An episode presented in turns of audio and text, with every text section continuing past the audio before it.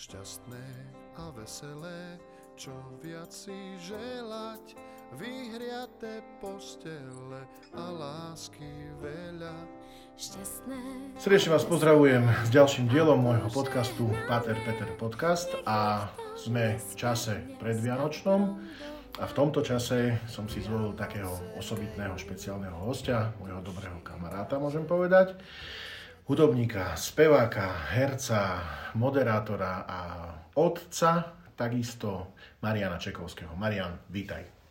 Ďakujem pekne a veľmi dôležitá informácia, že tento podcast natáčame na môj telefón, ktorý držím v ruke a je to hneď prvá obeta, ktorú by som chcel podotknúť, že my ľudia si radi takéto obety e, sami uštedrujeme a je to pre nás veľká čest. Takže v tomto podcaste som aj držiak.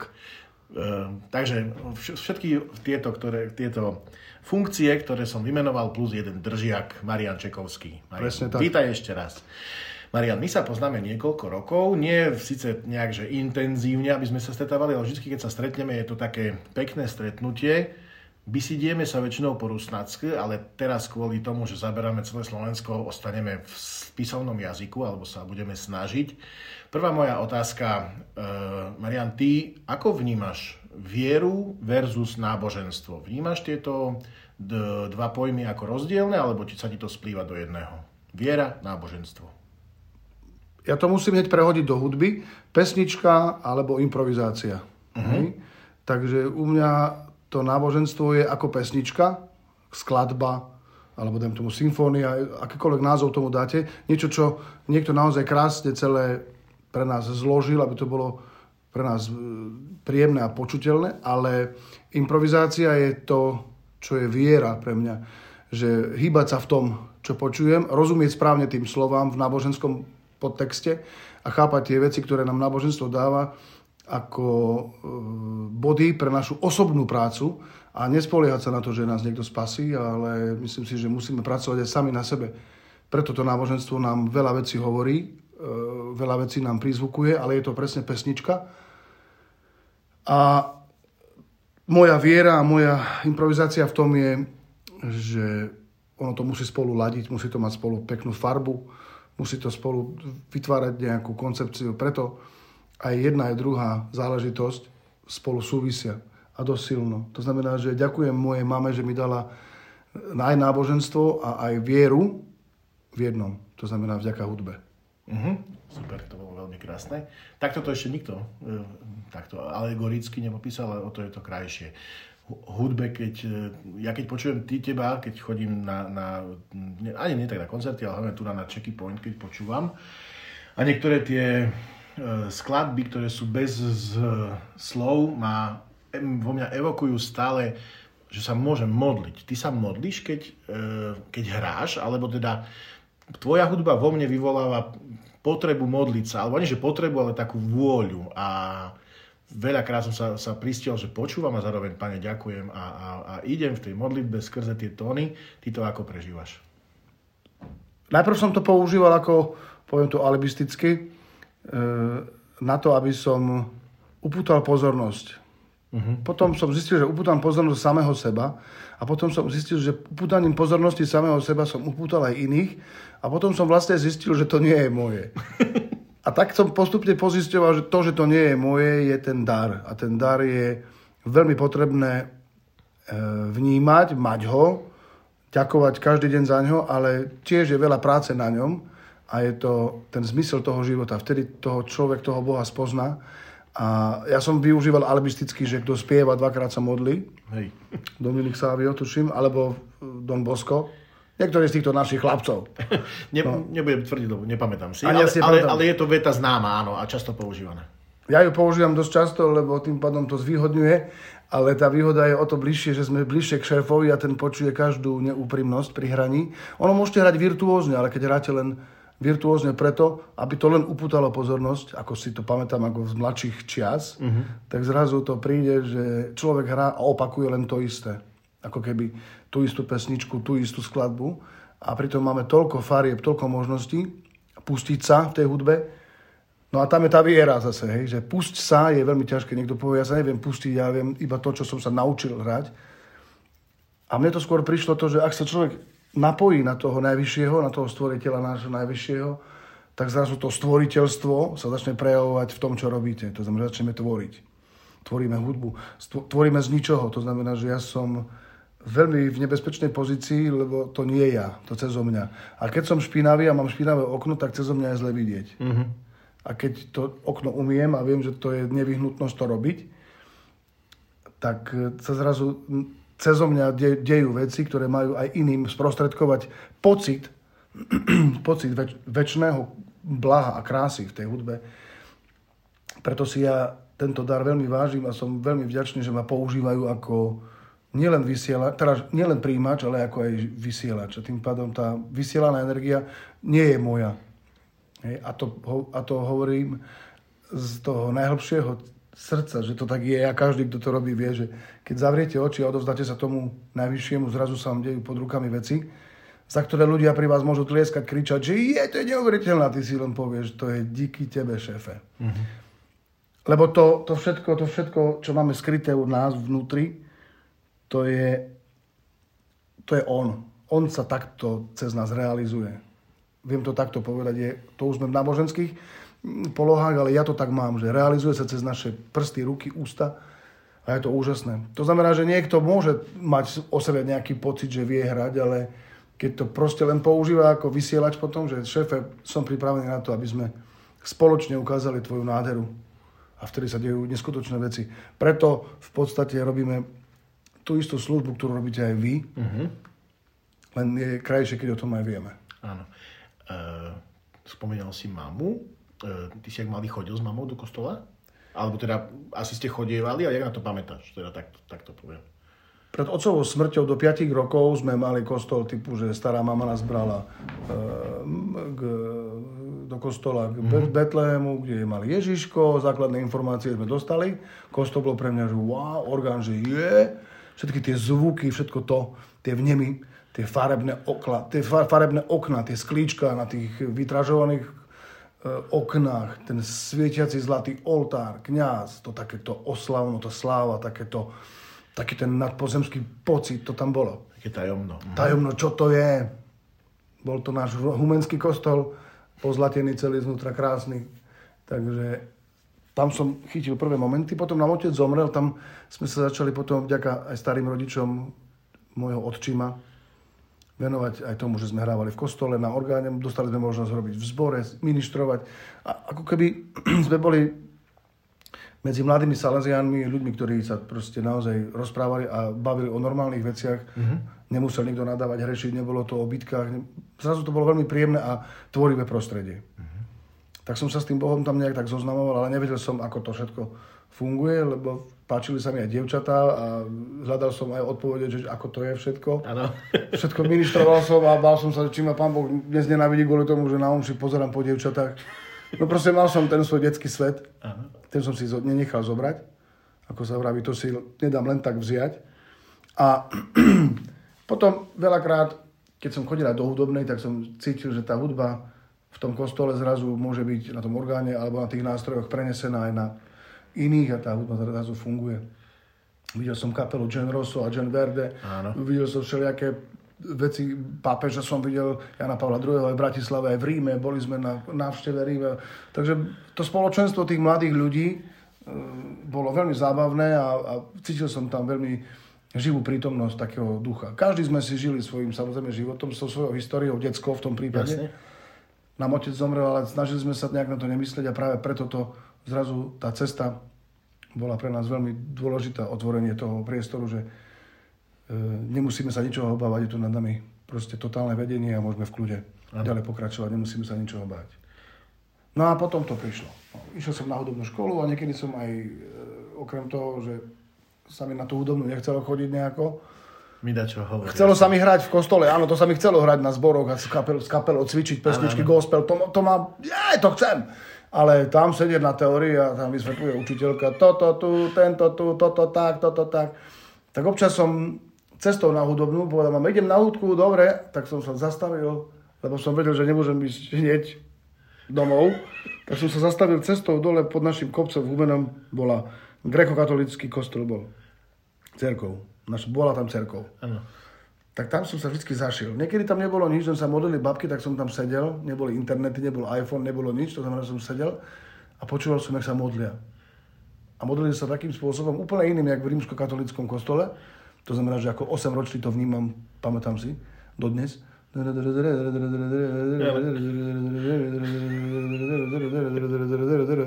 A som si predstavil do toho bubny, že... že čo? Tak som si tak predstavil bubny do toho, že to by bola jaká zaujímavá hudba.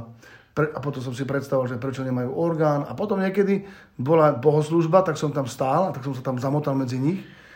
A bolo to trošku iné ako v našom. Cítil som možno podobnú energiu, bolo to to isté. Stále sa štiepil atom krásy a lásky, uh-huh. ale iným spôsobom, iný chemický postup, ako keby. Hej? Zrazu tiež to tam všetko prebiehalo, ale zrazu tá eterickosť bola iná. Vďaka tomu, že nebol tam ten orgán, nehrali tak a spievali inak. Kňaz mal hlas veľmi znejúci. Hospodin pomiluj. Dodnes si to pamätám, ten reprák to prenašal aj von. Takže keď som nebol na hudobné, ja som podvádzal, že som na hudobné, že som chodil poza školu, tak som bol v cerkvi a tam mi to vyhovovalo, lebo som mal kultúrny zážitok z toho, že som vnímal hudbu z, z, z obradov, z, už ako, mm-hmm. ako keby iného typu. Takže som si to mohol porovnať a tým pádom prebiehal nejaký hudobný výskum. A vďaka tomu Mikuláš Schneider Trnavský pri orgáne, vďaka kancionálu a podobných podobným veciam nechal v srdci veľkú stopu a viem, že tie harmonické prepojenia medzi jednoduchou melodickosťou našich slovenských cirkevných piesní je neodmysliteľná. Hej, je nádherne pospájaná, on tú hudbu tam naozaj vniesol. Dokonca tam vniesol aj prvky, ktoré mohli byť jazzovo chápané, keď som to začal rozoberať tak so svojou sestrou Ľubicou, ktorá Aha. bola veľký fanúšik toho, ktorá hrala na omšiach a ja som bol vpredu a vždy som jej ukazoval, že ona ich tak trošku vylepšovala. Hej, Zistili no. sme, že sa dajú skladby vylepšovať. Áno. Nie, že vylepšovať, modifikovať a nikto si to nevšimne, ale ten, kto vie, tak vie. Niekedy to samozrejme dopadlo tak, že na konci omše ľudia už odchádzali a tam išiel hrozný jazz Ľubica začala improvizovať, potom som utekal ja, ja improvizácia, potom došiel kostolník a povedal, Ciko! Vypnú sa domu, spať! No, takže naša túžba po tej hudbe, aj vďaka Bohu, doslova, Áno, rozumiem. E, bola, bola e, vy, vy, vypo, vypočutá, vyslyšená a ja som vždy prosil Boha, chcel by som vedieť na ten nástroj hrať, daj mi tú možnosť, je to úžasné, je to krásne, keď to takto niekto vie, že meso hrá, Áno. ľudské telo hrá, je to úžasné, je to dôkaz tej duše, je to dôkaz toho, že to naozaj je.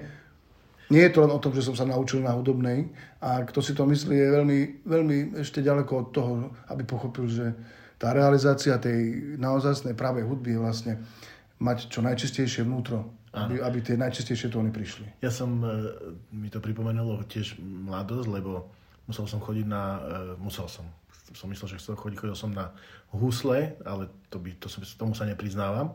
A našiel som až krásu hudby, keď som začal na gitaru robiť, e, teda hrať v, u nás v cerkvi a chodil som vypomáhať ku rímskokatolíkom.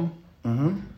A sme sa veľakrát s mojim kamarátom, ktorý tam hral na orgáne, tak on keď mňa uvidel, že som práve prišiel, tak záver omše bol presne taký, že dal tomu proste grády. A, a toto, keď stále, vy, ty, vy ste to viackrát spomenuli v nejakých reláciách so, so sestrou, ja si presne na Ondra, ktorý už je na nebesiach teraz, kamarát môj, a on keď mňa uvidel a vedel, že ja toto chcem počuť, takže si presne viem, viem predstaviť, že o čom hovoríš. Je to spolupráca, jeden druhého inšpirujeme a vlastne roztáčame kruh, nejaký veľký kruh tej hudby a keď sa do toho kruhu zapoja ďalší, začínajú spievať a vzniká nejaká veľmi magická energia. Či už cez hudobné nástroje, ano. ale, či, či, ale ten spev tomu dáva ešte o, oveľa vyšší rozmer. Takže jeden druhého vždy inšpirujeme a vďaka Bohu za to. Určite. Poďme trošku ďalej. Sme pred Vianocami a e, k tomu neodmysliteľne patria koledy. Ty si robil jeden e, taký projekt e, s tak, takými vianočnými piesňami chcem sa spýtať, že sú ti vianočné témy také nejaké špeciálnejšie, bližšie, alebo to je jak jedna je súbor niečoho? Sú tie pre teba Vianoce aj cez hudbu trošku viac vnímané?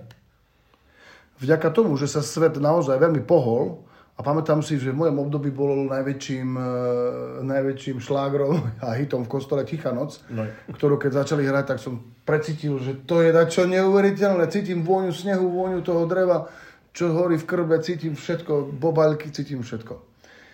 Ale postupne, keďže došli aj iné vplyvy hudobné do našich životov, to jingle bellsy a podobné, mm-hmm. uh, it's beginning to snow and všetky tie americké koledy, ktoré sú tiež veľmi krásne, lebo ich vytvorila ľudská duša, Áno. tak sa Vianoce zrazu zmenili nielen na mm, také voňavé a krásne cez tichú noc, ale už sú aj blišťavé a blištivé a jagavé a striebristé a také, aké deti milujú. Takže myslím si, z pozície detí sú Vianoce teraz oveľa, oveľa ďalej, sú oveľa viac chápané ako čas radosti, ako čas zamyslenia sa nad tým, že naozaj sa niečo nové narodí. Ten náš Ježiš sa narodí, ale ľudia, nie všetci to chápu tak, ale skrze tie koledy chápem, že tie radostné pocity, to, tá jagavosť a tá radosť toho, z toho príchodu sa nezmenila a dokonca je pre mňa aj vďaka koledám, ktoré sú staré, aj vďaka starým koledám, aj vďaka týmto novým, sú pre mňa Vianoce teraz oveľa, oveľa jagavejšie. Mm-hmm. Ale hĺbka toho nie je pra, priamo úmerná len koledám, Určite. ale je, je tom ochotou ľudí spievať. A keď sa podarilo v živote mne vďaka Bohu urobiť pesničku Šťastné a veselé s pekným textom od Vlada Krausa, tak som si povedal, toto som ja priniesol ako darček pre všetkých, ktorí tomu rozumejú a chcú si to spievať so mnou. No a keď to niekde zaspievam, tak som veľmi šťastný, že som sa stal autorom nejakej koledy, ktorú možno o pár rokov ľudia budú len tak mať. A tomu hovorím to Božie vedenie. Mhm. Moji súrodenci, my sme všetci hudobne trošku akože vzdelaní. Pred rokom sme ti posielali so sestrou, sme sa stretli na Vianoce, sme ti poslali také videjko, jak sme hrali. Uh, asi sme hrali, myslím, že môže byť, ale toho roku ti nahráme uh, tie, tie, tie Vianoce a dáš nám potom spätný feedback, že, že jak sme to dali. Počul a to som- je tá inšpirácia. Áno, počul som aj, počul som aj inú partiu chlapcov a devčat, rómska kapela nejaká, úplne mi vypalili poistky, úplne som sa, sú aj na YouTube, prosím, ak sa to dá, zahrajte to, je to úžasné, oni to proste dali stokrát lepšie ako ja. A tomu hovorím, že, tomu hovorím, že to je ono. Mm-hmm. A to je to, že každý si do tej pesničky môže vložiť tú svoju muzikalitu a môže to vylepšovať, môže to vylepšovať do dokonalosti, lebo na to to je. Ja som urobil album s koledami najlepšie, ako som vedel v tom čase a prišlo mi to, že čo keby som to trošku obmenil. Áno, je to dovolené. Otázka vkusu je však to, že či je guľaš veľmi slaný, alebo taký akurát. Mm-hmm. Hej? Takže to ja vnímam ako tiež, že keď niekto niečo veľmi chce urobiť a prerobiť, tak aby to nepresolil, aby to nebolo zrazu len kopa nejakého e, exhibicionistického vianočného obalu, kde koleda má znieť veľmi jednoducho, veľmi čisto a veľmi, veľmi, ako sa to povie, spevne pre mňa. Ale skúsil som si verzie aj tie komplikované, aj tie ľahšie a mm-hmm. preto sa teším na tú vašu. Super, budeme sa snažiť to niečo lepšie podať. Um, Svetý otec František, v jedno, som videl nedávno jedno video, kde hovorí o kráse a hovorí o, e, a o úsmeve a o smiechu. A keď sa povie Marian Čekovský, tak mnohí, a to si asi aj stretávaš tým, hej, Marian, povedz taký vtip, nie? Hej, Tak dobre vyzeráš. Áno. Áno, presne tak. Ale ty prinášaš ľuďom úsmev, nechcem to tak do tej roviny len, len, len povrchnej, ale naozaj, že ten úsmev a smiech je veľmi dôležitý. E, zažil si, že by naozaj ten smiech, úsmev e, v tvojom živote, cez neho si pocítil takú prítomnosť Boha? Alebo proste, že po, po, Božiu pomoc v smiechu? Je rozdiel vysmiať, Určite. je rozdiel zasmiať sa, je rozdiel byť smiešný, je rozdiel byť zábavný. Je tam toho veľmi veľa. A tá, tá radosť a ochota vnášať ten smiech medzi ľudí je niekedy e, korunovaná aj nie len príjemnými zážitkami z môjho života a niekedy sa vám dejú veci v živote, kedy si povie, že ani by sa mi nechcelo smiať. Ale keď si človek naozaj neuvedomuje to, že je tu preto, aby obdivoval krásu a všetko to, čo mu Pán Boh pripravil ako program, je, je presne v jeho pláne a v jeho rukách a neexistuje, aby si bol nepripravený. Tie skúšky ti dáva vtedy, keď si pripravený a vtedy sa smeješ vždy, lebo vieš, že ten smiech, radosť roztápa tú nechcem to nazvať nejakou temnotou, ale myslím, že by som to nazval tou silou, ktorá nás robí zmrazenými a mrzutými a uzavretými a nasrdenými a nahnevanými. Poznám to, každý sme zložení z týchto emócií, je, nás, je ich nás niekoľko, ale smiech roztápa všetko a vďaka hudbe potom naozaj e, aj v ťažkých obdobiach človek cez ten úsmev preklenie e, skúšky a na konci sa vždy pekne smeje. A to je aj výsledok mnohých iných ľudí, ktorí prešli cez svoje, cez svoje peklo, ktoré bolo aj tu na zemi a zistili, že s úsmevom to ide ľahšie, lebo v podstate o nič nejde. Aj tak sa všetci raz stretneme, aj, aj tak sa všetci uvidíme, budeme spolu a je to, je to otázka času. A ten čas nepremr, nepremrhajme mrzutosťou, zlobou. A keď to na nás príde, zavrite sa do miestnosti, zaspívajte si, zahrajte si. Ono to zase opadne. Zase sa bude dôvod na to sa chcieť smiať. Ale treba to hľadať, netreba nechať a podľahnuť tým energiám. Ten diabol útočí práve v tom, keď človek má pocit, že nejak ma to premáha. Nie, neexistuje. Postaví sa na nohy. A myslím si, že takto je aj zdravé pre našu dušu trénovať ju. Uh-huh. To je, veľakrát to vysvetľujem, že peklo je tam, kde je sám človek a veľmi smutný. Diabol je najsmutnejšia bytosť na, na celom svete a to je presne ten moment, že už len ten úsmev uh, odháňa to, to, to zlo. Najlepšie je rozosmieť aj diabla. to, to, toto už ne, neviem posúdiť. Ale, nie, ale myslím si, že... Keby sa smial, asi by, by prišiel na iné myšlienky. Tak asi. Myslím si, že to robím aj ja takto, aby som toho diabla rozosmial a keď ho rozosmiem, tak mi dá pokoj. Hm, rozumiem. A ako náhle tie pokušiteľské myšlienky dojdú, pamätám sa, že x krát ich človek má, človek, ak sa vie smiať zo seba, je to veľmi bezpečné poprvé. Áno. A nedostane popisku. A po druhé, ten diabol, ktorý si povie, no dobre, no, vieš o sebe. Najhoršie je, keď človek o sebe nevie. Mm-hmm. Nevie, aký je silný a nevie, ako ho Boh miluje. To sú také tie veľmi dôležité veci, ktoré sú nám niekedy ťažké pochopiť a sú tak primárne.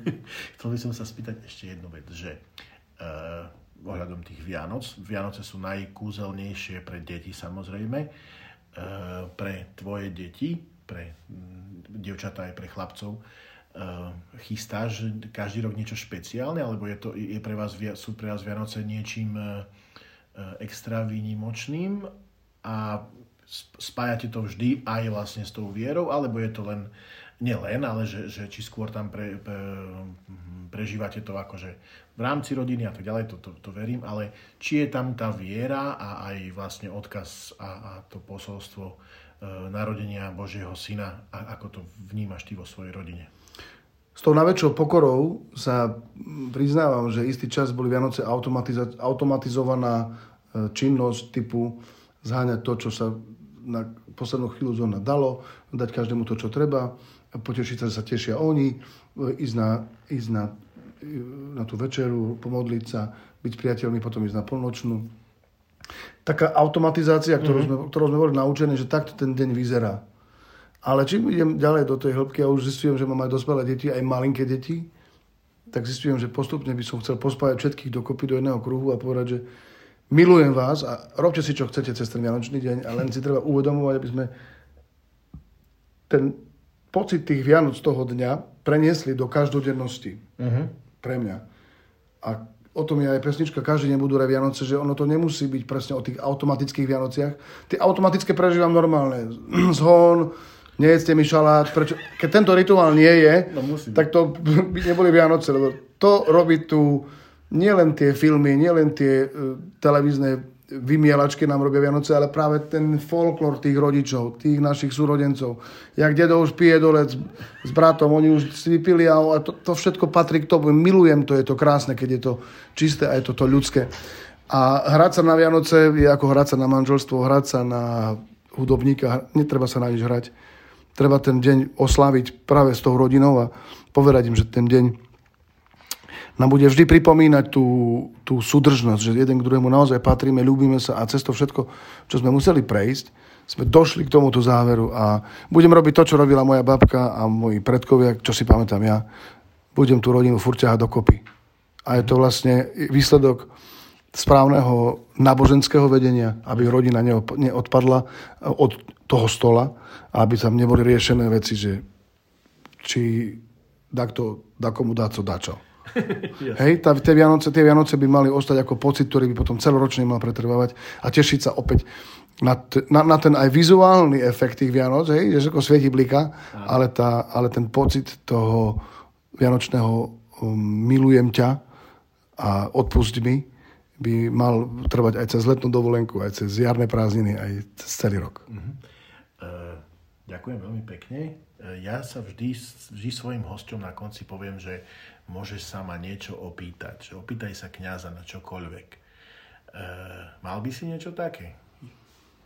Išlo ti to už niekedy na nervy? že byť kňaz? Byť kňaz? Áno. Ani nie, že byť kňaz, ale v konkrétne situácie, keď som ja netrpezlivý, keď som ja uh, pyšný, keď som ja sebecký, vtedy hej, vtedy pocitím, že do keľu, no, ale to nie je o, o to o kňastve, ani o tých ľuďoch, ale o mne. Takisto to je v hudbe, dosť blízko. Takže ono, keď sa človek dobre pýta, tak ten Boh mu dá dobrú odpoveď. Ale keď sa, boh, keď sa o Boha opýtate, koľko je hodín, tak môže byť toľko, koľko chcete. Hej, kedy?